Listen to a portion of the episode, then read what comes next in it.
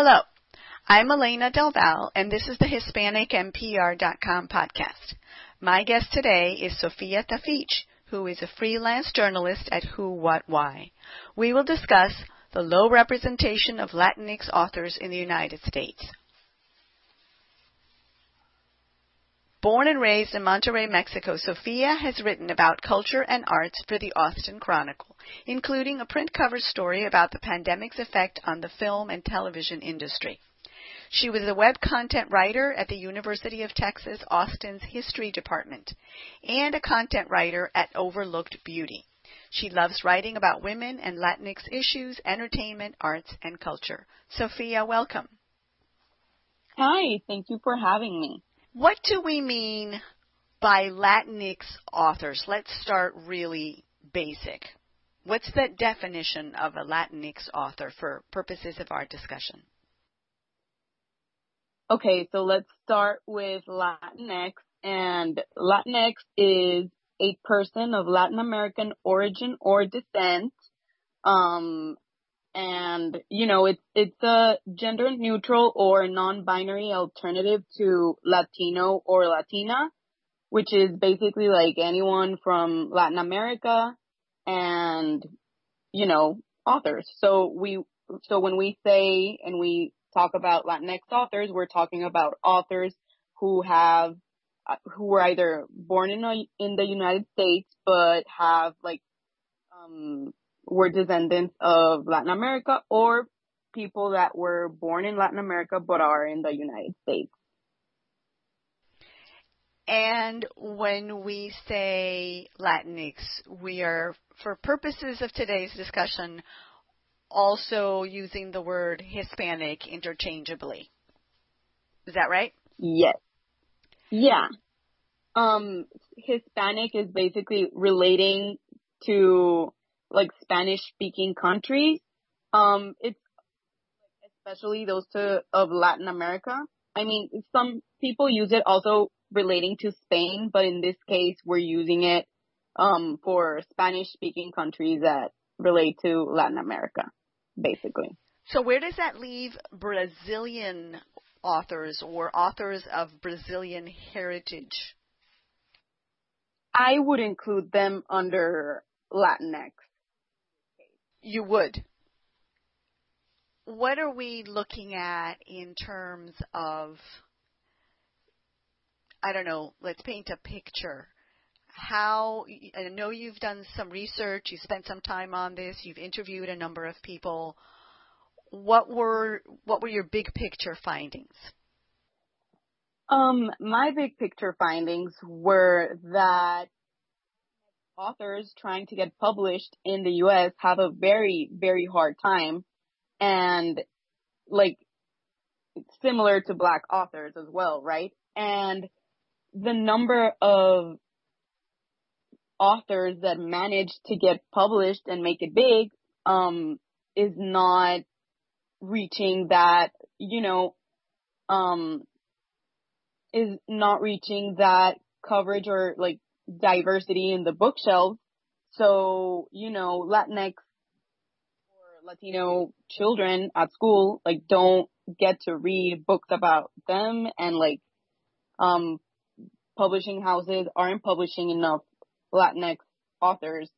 Um, so it's basically, um, in the interviews and in the research I conducted, I really learned about the importance of Latinx voices and how they're largely unheard of in the American publishing industry, despite the fact that Hispanic and Latino Americans make up 18.4% of the total U.S. population as of 2019, according to the United States Census Bureau.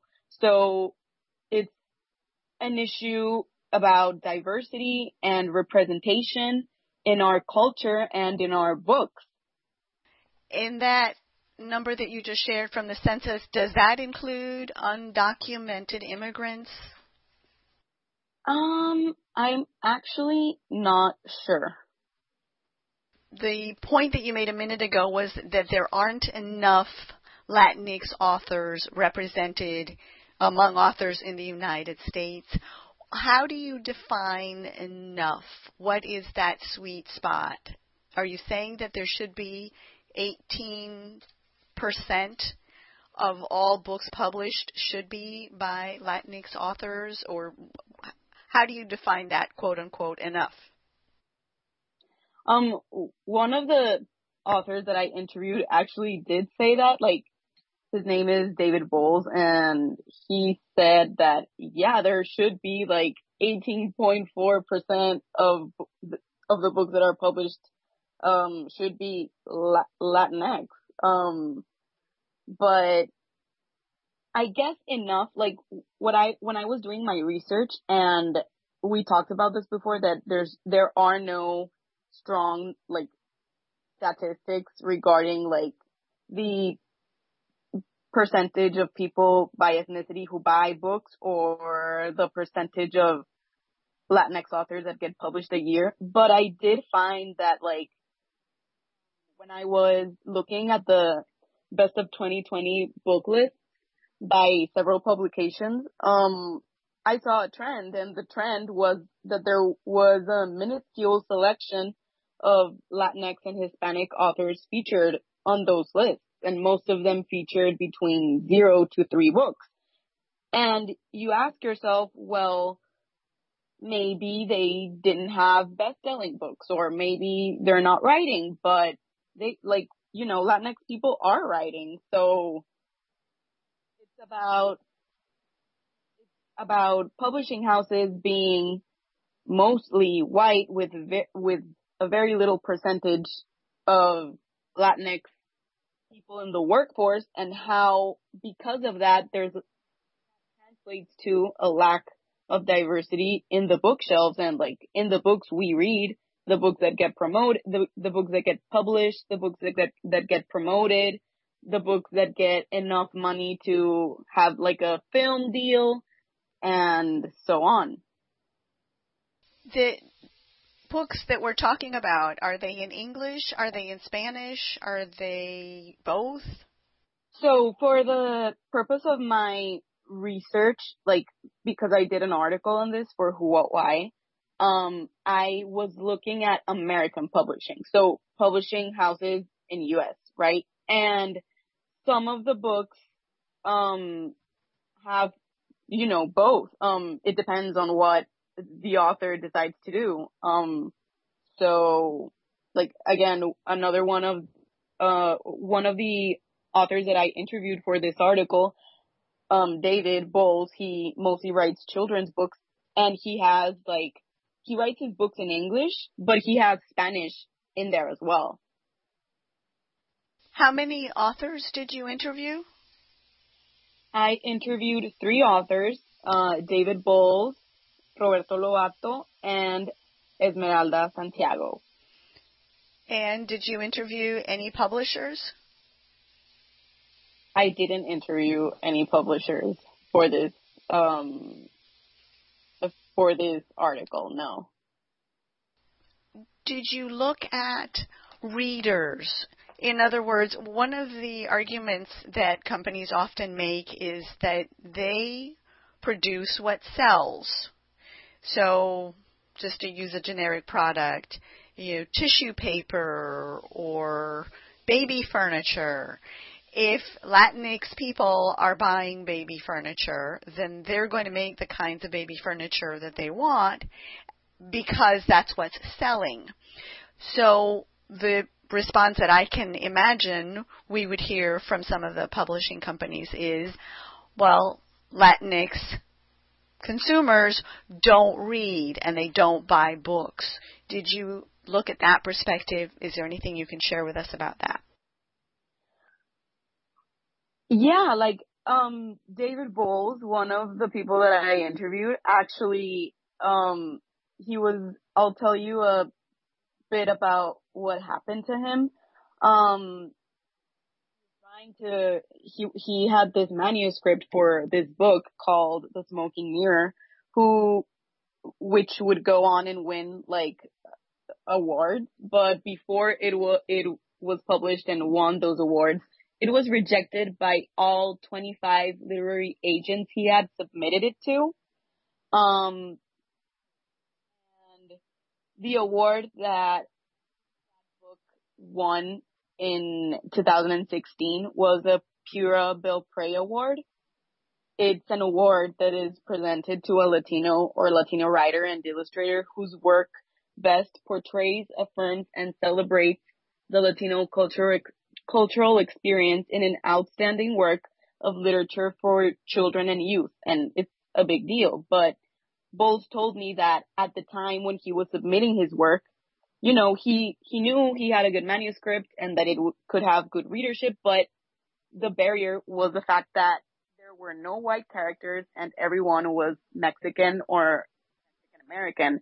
And one of the editors that read his work and, you know, rejected it, didn't take it, um, told him that, you know, Latin, like I can't market your book. Latinx people don't read. And I think that's ridiculous, you know? Um, what do you mean we don't read? Some of the best books written in the world were written by Latinx authors. So, like, you know, just assuming and having that as an excuse that Latinx people don't read and so we can't sell is not okay at all. Do you have any numbers indicating what percentage of Latinx readers there are in the United States? We'll look at it the other way around. What percentage of books published by the mainstream publishers are purchased by Latinx consumers?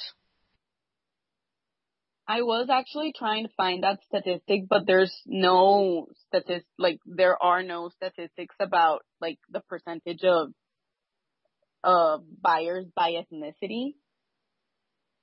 So I I wouldn't know. What topics did you find out any information on the genres and the whether it's fiction or nonfiction, in what ways are the works of Latinx authors divided? Because Latinx, Hispanic readers read about many things, not just about Hispanic themed topics. Were you able to find any information on the preferences that Hispanic consumers have when they go to buy books?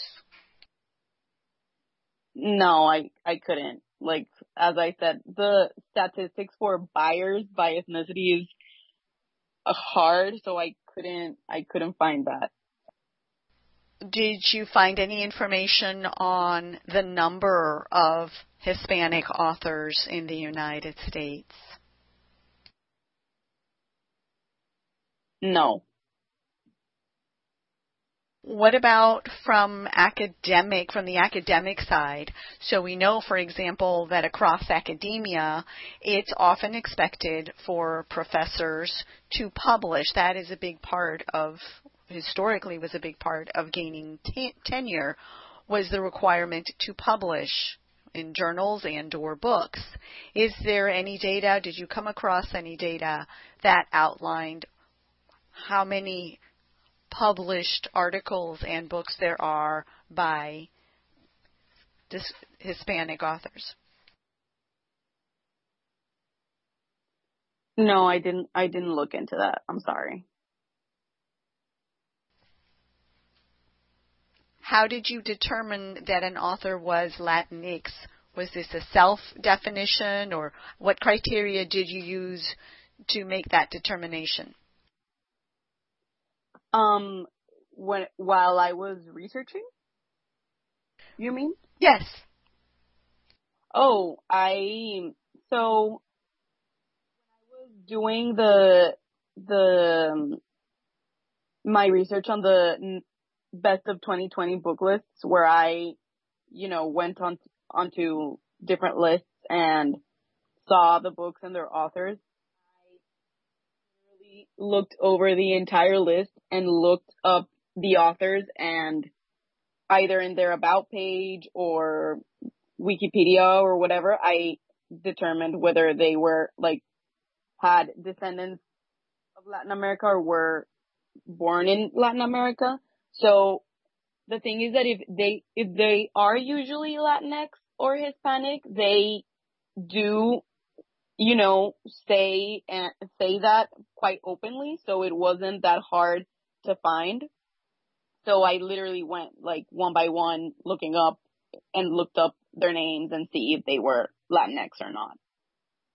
Well, one of the thoughts that comes to mind, of course, is that not everyone who is Hispanic has a traditional name, of course, because there's so many different ethnicities and such a mix of cultures in the Americas.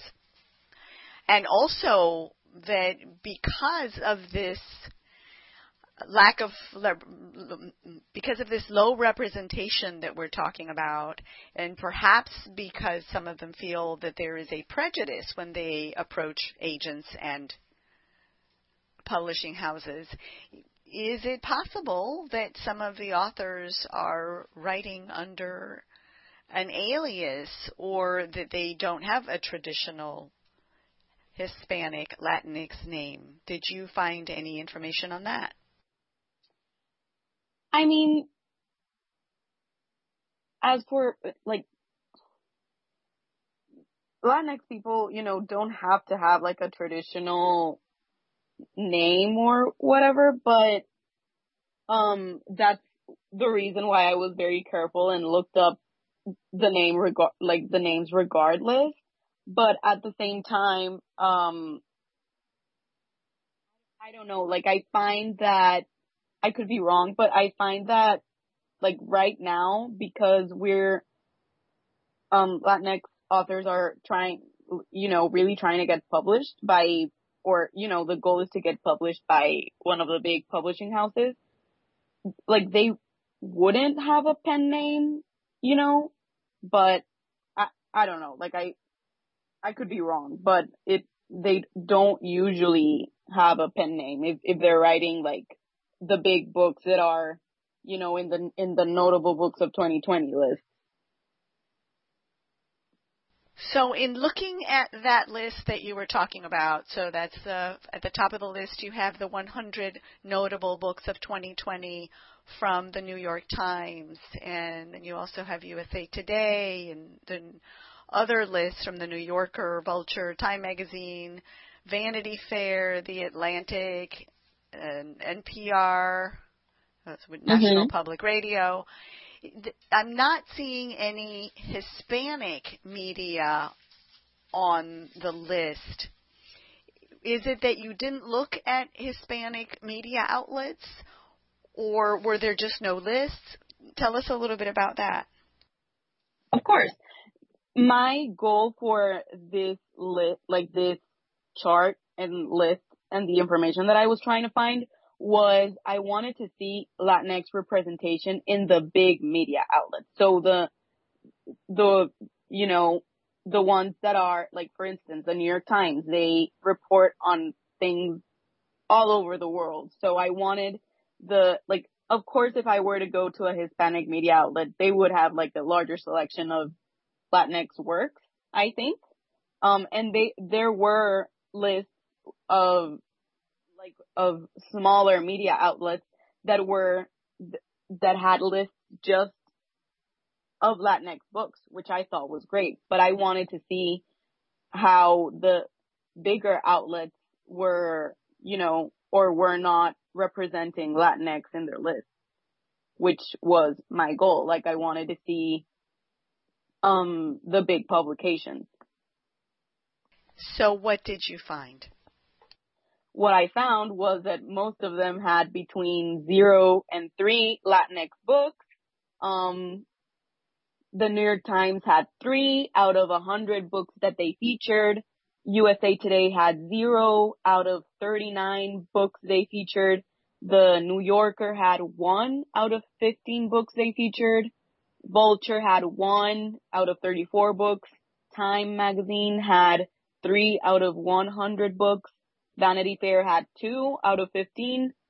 Um, the Atlantic had zero out of 15 and National Public Radio, also known as NPR, had the most Latinx featured. They had 12 books, but their list was like in their list of best of 2020 books, they had 383 books.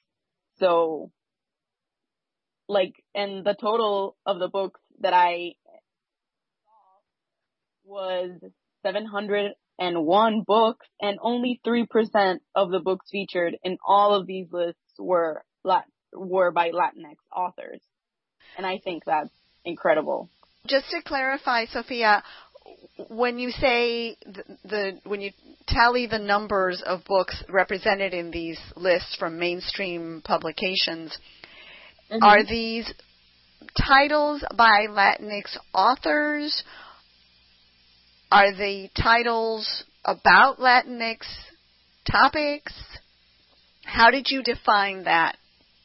They are titled by Latinx authors.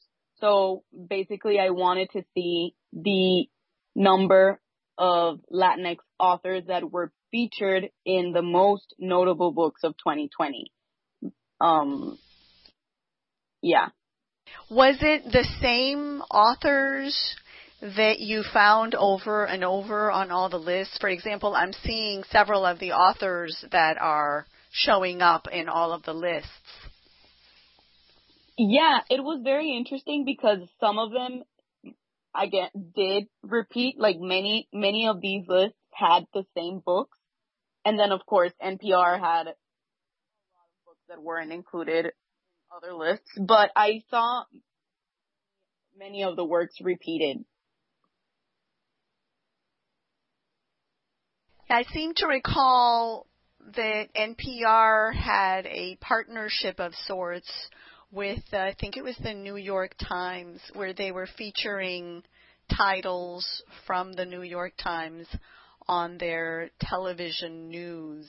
Is that the same list that you looked at?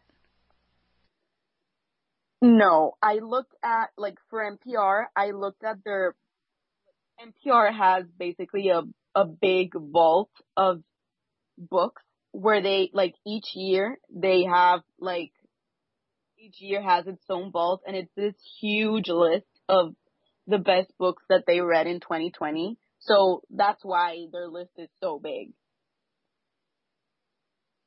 Did you look at what the selection criteria was? Did these lists identify what their guidelines were to decide what was quote unquote a notable book or a best of book?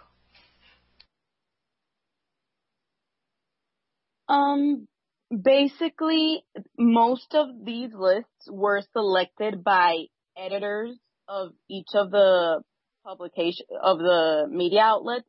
So the company selected the books. Um, many of them were um, books that they read that year and they liked. So, yeah. What about less traditional outlets such as the uh, sales outlets. I'm looking for the right word because everything has changed. Uh, but so the portals where the books are sold and reviewed. Did you have a chance to look at those? Did they have similar? Because they also produce best of lists So you're talking about um portals that have like like the portals that have book reviews? Is that what is that what you were asking? Yes, portals that sell books and portals that review books because a lot of the books sold these days are available through non-traditional bricks and mortar outlets and a lot of the reviews are also available through non-traditional outlets, meaning not necessarily traditional print publications or mixed publications like the ones on the list that where people can go and review a book. Oh, so you're so you're talking about Amazon and like Barnes and Noble? All of those, yes. Oh, I didn't look into those a lot, but like for instance, Barnes and Noble had, yes, they had their selection of best of 2020, and they also have sections that have like they actually have several tabs being like, for instance, the New York Times best book of 2020. So they featured the pick of the New York Times. They featured like the Atlantic, um, and the Los Angeles Times and several publications. So yeah, I, again, like I didn't count, um, stores and book reviewer portals because I wanted to see what the mainstream media outlets were saying, but many feature, you know, those same lists like Barnes and Noble. And of the titles that were on these lists that were Latinx titles or by Latinx authors, was there a particular profile, fiction, nonfiction, or a particular genre that stood out? What would you say were, for example, the top one or two categories that stood out, if any? Um, there were there were several novels actually, so fiction, and there were also um several memoirs that stood out. So yeah, I, I guess like the most of them were between fiction novels and memoir. There was actually one book that kept that kept coming out several times. That's called Little Eyes by Samanta Schweblin. And that selection was interesting because it's featured in several lists and that book was actually written in Spanish and translated in English and it did very, very well. So I thought that was nice. And that again, you know, the fact that something is written in Spanish doesn't mean that it can't be a bestseller. And I thought that was a perfect, the perfect example. Were all of the titles from traditional publishers? Were there any self-published or any indie titles? No, all of these were big publishers. Some I know some of the traditional media outlets don't will not accept and will not review indie titles or self-published titles. They will only review titles from the I think it's five publishers that are left now, five main publishing companies. Um, did you come across anything that explained the policies? No, I, I actually don't know about their policy of not reviewing indie indie published books. When you spoke with the authors and when you looked into the issues, you also found that it wasn't just the individuals who selected the titles from a very mainstream selection, which is basically only from the traditional publishers and from a very limited number of authors, if I'm hearing you correctly.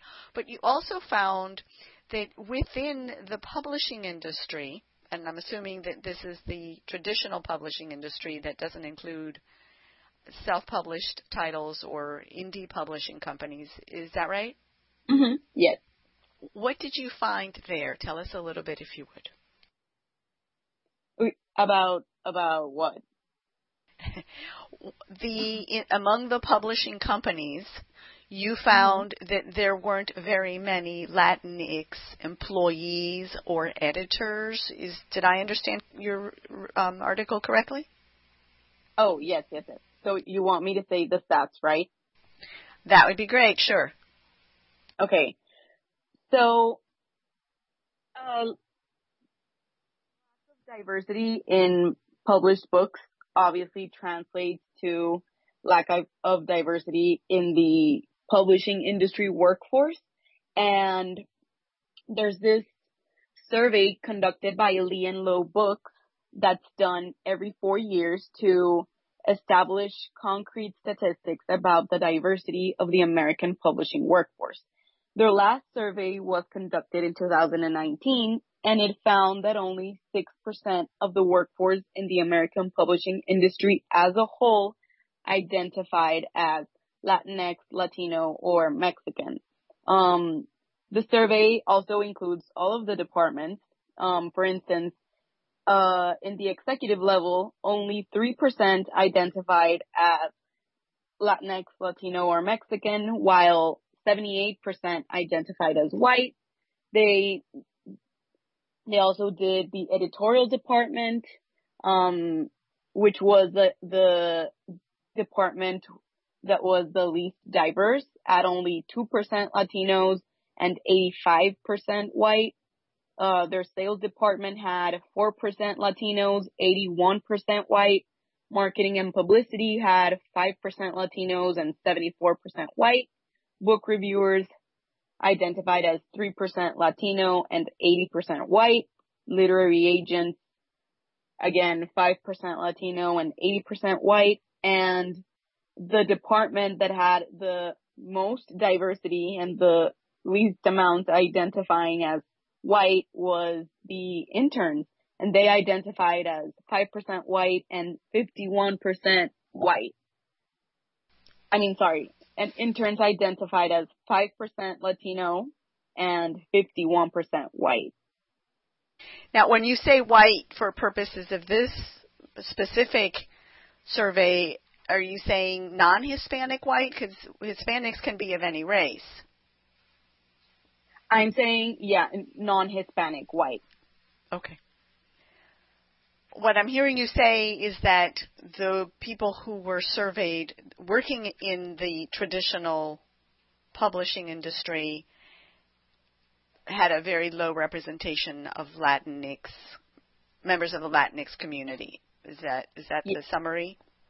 Yes, that's the summary. And of course, like that translates to the books they publish and the books they promote and the books they pick that, you know, want, they want to be bestsellers. Did they examine the reasons for that? Was it lack of experience? Was it lack of interest? Was it prejudice and difficulty getting employed? Uh, is there anything further in the analysis? No, they just uh, published the numbers. They didn't analyze the reasoning behind it. But yeah. What sparked your interest in this topic? It looks like you spent a chunk of time looking at the subject, a pretty big subject, and what the representation is in the mainstream media. What sent you down that path?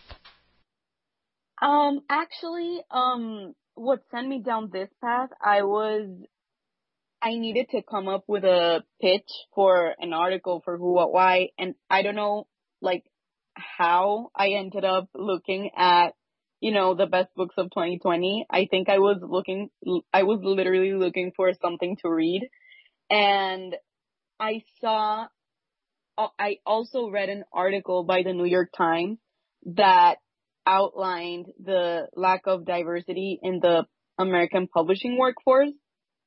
And they talked about how the publishing industry was undergoing this like transformation and there were a lot of people talking about it because um last year in 2020 with everything that happened with George Floyd and the Black Lives Matter movement um the sales for books by black authors skyrocketed and they were dominating like the bestseller list. So it got people talking about how about that and like it got people talking about black authors and where they're at. And that led me to wanting to see and hear the stories of a couple of authors about a, a couple of Latinx authors about their experience in trying to get published and the lack of Latinx authors getting published. So that's how I became interested interested in the subject. How often did you see the authors themselves describing their work or themselves as Latinx as opposed to Latin, uh, I'm sorry, as opposed to American or uh, Mexican American or fill in the blank, another nationality or hyphenated description? Um, I guess where I saw it most frequently was where authors were like promoting their memoirs. So like, I guess important stories, but you know, Im- important stories for them, like telling their story is empowering or and such, but I saw it when they were either like promoting their work or promoting other people's work. Like I, I see a lot of uh, Latinx authors, you know, lifting each other up and promoting each other to, you know, get, give attention, get attention like on their books. But yeah, like I saw the term that I saw the most when doing like my research and uh, researching all this was Latinx just because I think people don't want to exclude anybody. So Latinx is this like huge umbrella, but yeah. How often did you see people describing themselves under one category versus the other? Um, so were most people saying that they were, say, Mexican or Mexican American or Peruvian or Puerto Rican, or were they using the title Hispanic or Latinx often? Um, I guess it depends on what they're talking about. If they're referencing themselves, they usually say their nationality, so like where they're from. So, like for instance, uh, one of my interview one of my interviews, David Bowles, like in his about page said like Mexican American author. Um, but when he, and Mexican Americans, because he is Mexican American, but when referencing broader topics facing, um, other authors, he referred to them as Latinx just to include everybody. But people usually, usually say like their nationality. What else did you find in your research? Um, I guess um, one of the things that I found that was the most, um, I guess one of the things that I found that was the most meaningful is that it starts in. Oh wait, sorry. I I don't know if I want to talk about. Oh, Okay, in my research, um, one of the things that in my research, one of the things that kept coming up was the controversy of American Dirt by Jeanine Cummins, and it came up in my research when I was, and and it also came up in my interviews, and I'll tell you, I'll tell you about it. So, what happened was that in January of last year, the only thing the publishing world, writers, and even celebrities and even Oprah Winfrey were talking about was American Dirt by Jeanine Cummins. And the novel follows a middle class Mexican woman as she flees a cartel violence ridden Mexico with her son and they head to the United States as immigrants.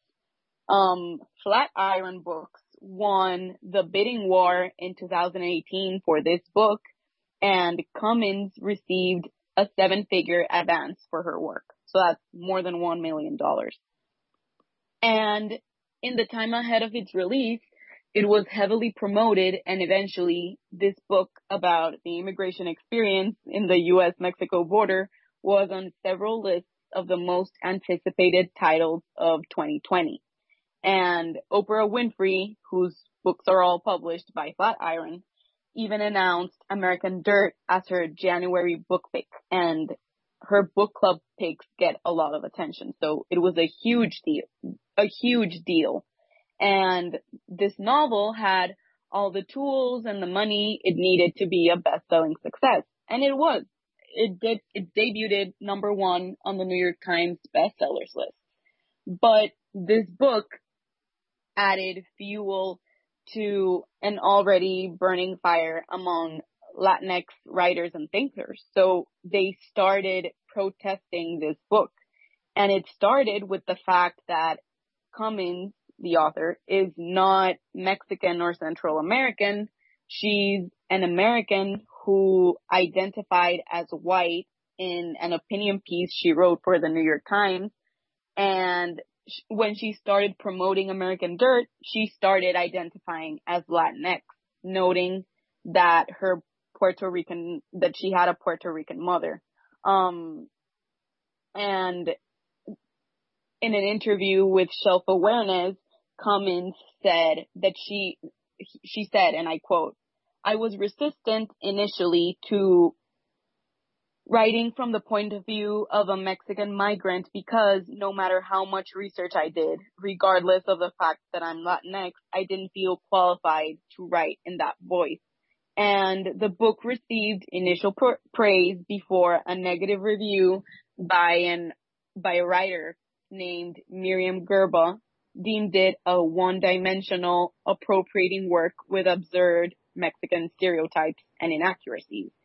And after that review went up and like even before, like uproar exploded online as mem- as members of the Latinx community expressed deep criticism of the book to the point where 142 writers signed an open letter to Oprah Winfrey asking her to remove the novel from her influential list of book club picks.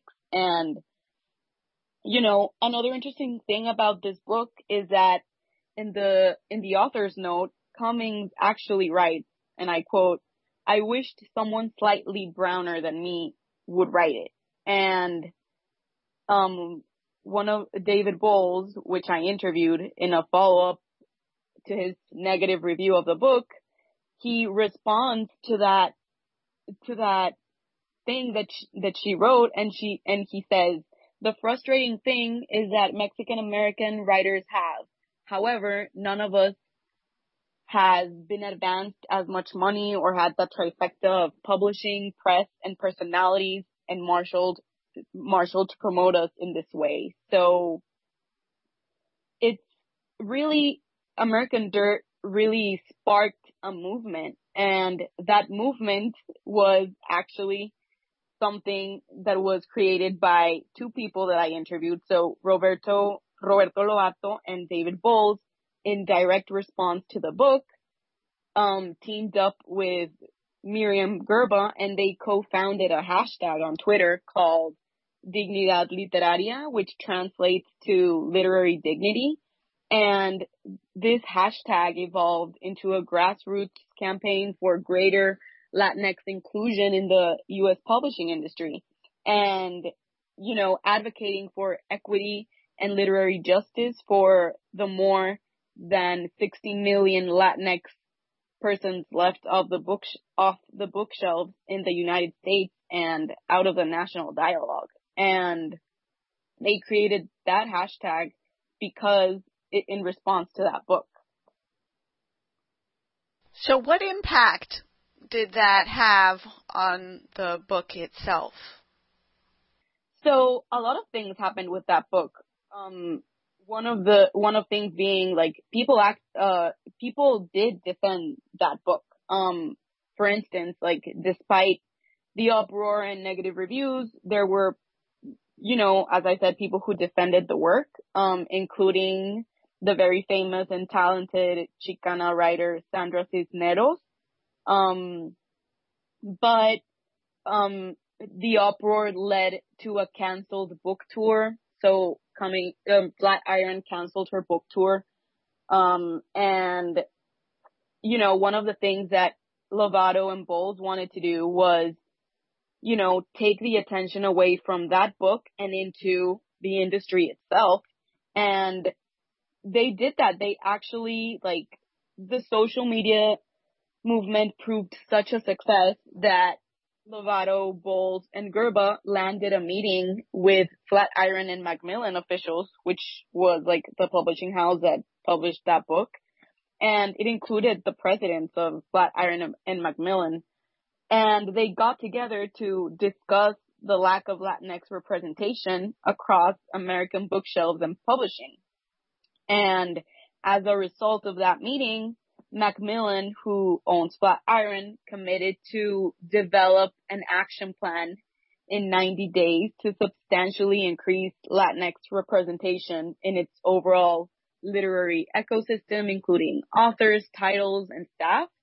And the publishing house was also to degroup, to regroup with Dignidad Literaria in the 30 days to assess progress. And this occurred in February of 2020. And in our interview, Bowles said that hearing Flatiron Macmillan say, yes, there's a problem with Latinx representation in our company and we are going to fix it, it felt very gratifying. He said that they were a lot more radical in their approach, um, and that it was needed because it, it wasn't gonna happen otherwise. But what happened afterwards was that the pandemic hit and it gave it gave them it, it gave the publishers an excuse to back out. And they started telling them like we can't really make these changes right now. We're not in in one place and we're having to let people go because of the pandemic. Um and the deal was eventually back on. So but Bowles doesn't feel enthusiastic about the progress so far due to the setbacks caused by the by the pandemic and the presidential election. He told me that they were even working with Congressman Joaquin Castro in the Congressional Hispanic Caucus and beginning to put pressure on the state of New York to look into hiring practices. Um, they were moving into something like government oversight and all of that had to be put on hold. But basically, um, the effect on on dignidad literaria of dignidad literaria on yeah the industry and you know um American Dirt the American Dirt book was pretty impressive and it, it was all the publishing industry industry talked about back then. But Lovato said something very very incredible about the effect of the hashtag um, for him, the greatest impact was on Latinx people themselves. He said, and I quote, we ourselves waking up to the fact that we, we've been abused, ignored, marginalized, and insulted by U.S. publishing. You have thousands upon thousands of people who had an idea like something's wrong. I don't see any books about me. And suddenly we come together and realize that we're not alone and over the long term, that's the most important thing.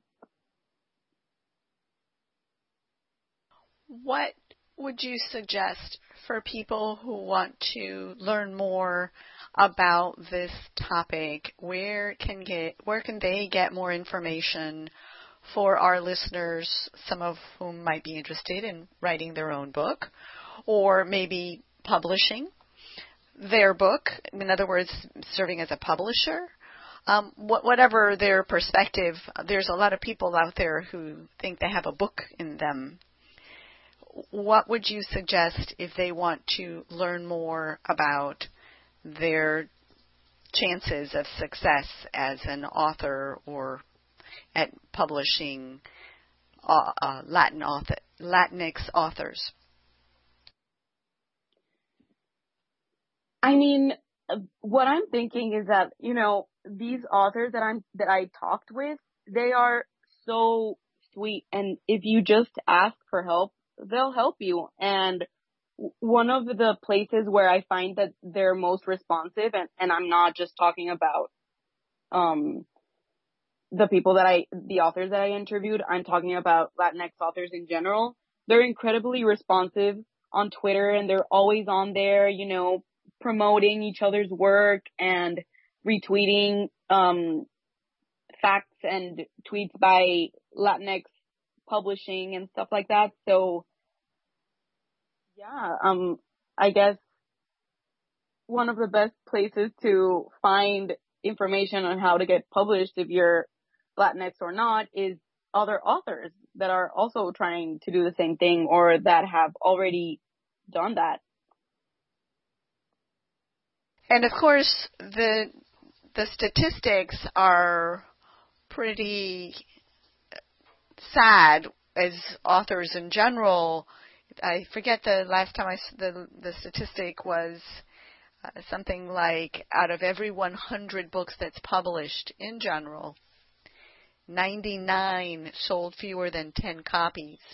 Was the last time I saw publishing statistics.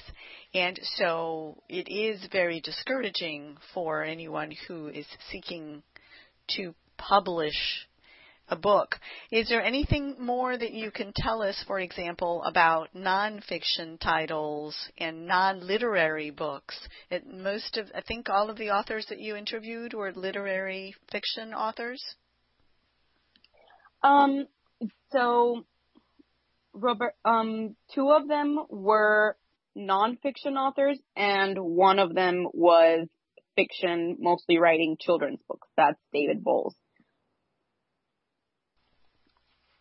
did you have any additional information on the the different categories that might be helpful? Um, no. And any further insights on, for example, children's books because that is a separate category all to itself. And there are many children's titles. It's a booming area. It's an area where there are many Latinx represented because uh, last time I saw the statistics, one out of every four babies born in the U.S. was Latinx. Is there any data you can share with us about children's books and Latinx authors or Latinx topics? Yes, um, the thing with children, children's books is that it starts with children's books. So according to a report by Cooperative Children's Book Center, um, the CCBC, only 5.3% of the 3,760 books it surveyed that were published in 2019 had Latinx main characters. So think about that. It had uh, white main characters made up 41.8% of the book, and talking animals, robots, cars, other miscellaneous things made up 29.2%. Um, and there were more books published about animals and other objects than all books with minority characters combined. So just think about that. Um, how come that if you if you group all of the minorities together, you have more books about talking animals, robots, and cars than you have about minority characters. And David Bowles, um, one of my one of the people that I interviewed, being an author who mostly writes children's books, had incredible things to say about this in our interview. And I'll tell you, he said that what happens when kids are only exposed to that is that their view of the world that comes across through the books they read and that they're required to read in school is one that centers whiteness. Whiteness is the default and everything else is erased. So for a Latinx child, they internalized the lesson that their culture is not worthy of being included. It's not worthy of being talked about in books they learn the lesson that it's because their language, their culture, their people, the color of their skin, and all those things are not as good as being represented, uh, are not as good as what's being represented. And that obviously is destructive to the identity of a Latinx or Latino child. And so I asked him, what about the white child? And according to Bowles, white children see themselves centered in all the books they read. Never sees, or if they do see Latinx people, they are in subservient roles. So their idea of what a Latinx person is gets warped and when they grow up, then they just don't see them as equally human if they see them at all. Um, and Bowles, who lives in Rio Grande Valley and is a professor at the University of Texas there, um, wants wants parents to read with their children in English and Spanish. Um, there's a large immigrant population that is going to continue to grow, and there's a lot of kids who are bilingual, and we, need to be promoting that. Um, Bowles also had a very good points when talking about the Spanish language. He said, and I quote, people, even, even in education, treat Spanish as if it's some kind of second class language that kids just use so they can chat with their grandparents. From there on out, nothing to do with intellectual life. And that's absolutely wrong. Spanish is a powerful language for literature and intellectual and philosophical thought. Just think about the amazing works that have been written in Spanish over the past 500 years.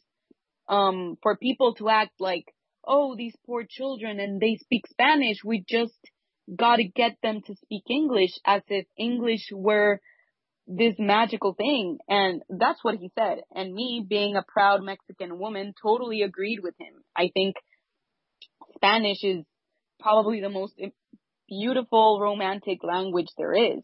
And Bowles also mentioned an important fact. Um, the United States has no national language. He said, and I quote, Spanish is not a foreign language in this country.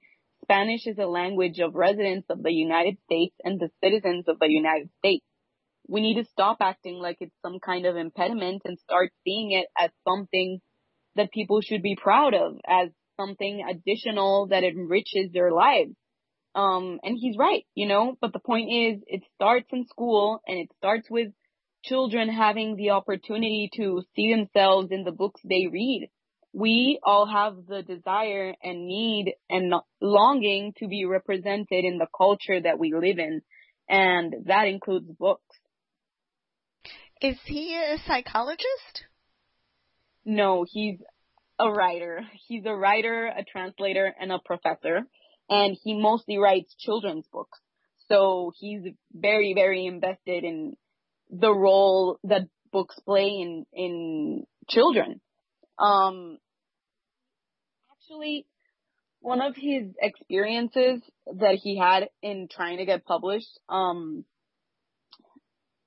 his experience in trying to get published as a Latinx author ties directly to the problem regarding the lack of diversity in the editorial department and how important ha- and how important it is to have diversity in there.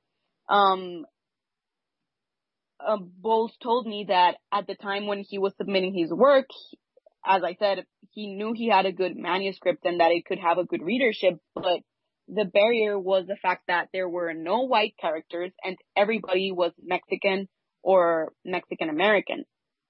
And this book that he was trying to get published was called The Smoking Mirror. And that book is an action packed middle grade novel that portrays contemporary life in South Texas and Mexico and features Aztec and Mayan mythology. Bowles wrote it in English, but also used Spanish words and phrases throughout the book. Um, and the names of the Aztec and Mayan gods were too hard in the editor's opinion. And the editors would ask him things like, can't you add a white sidekick? Can't you cut down on the Spanish? This is so much Spanish. And to him, there wasn't even that much Spanish. And when he defended his work and and stood his ground, editors told him that they wouldn't be able to market his book because there was no readership for it. Um, one of them essentially said to him that Mexican Americans, Latinx people don't read books and so they don't buy books. And Bowles told me that he felt that he couldn't connect to the editors that read and rejected his work. In his interview, he said, and I quote, I'm writing about Mexicans and Mexican Americans and you're a white dude living in New England. Of course there's a disconnect, but that doesn't mean that you shouldn't take a chance on what I'm writing and that doesn't mean that there's not an audience for it just because you don't get it. Sofia, thank you for joining us from San Antonio, Texas. You're welcome. Thank you for having me. And to our audience, you have been listening to Sofia Tafich, who is a freelance journalist at Who, What, Why, who discussed Latinx authors in the United States. To propose a guest for the show, you can email me directly at editor at hispanicmpr.com. That's editor at hispanicmpr.com.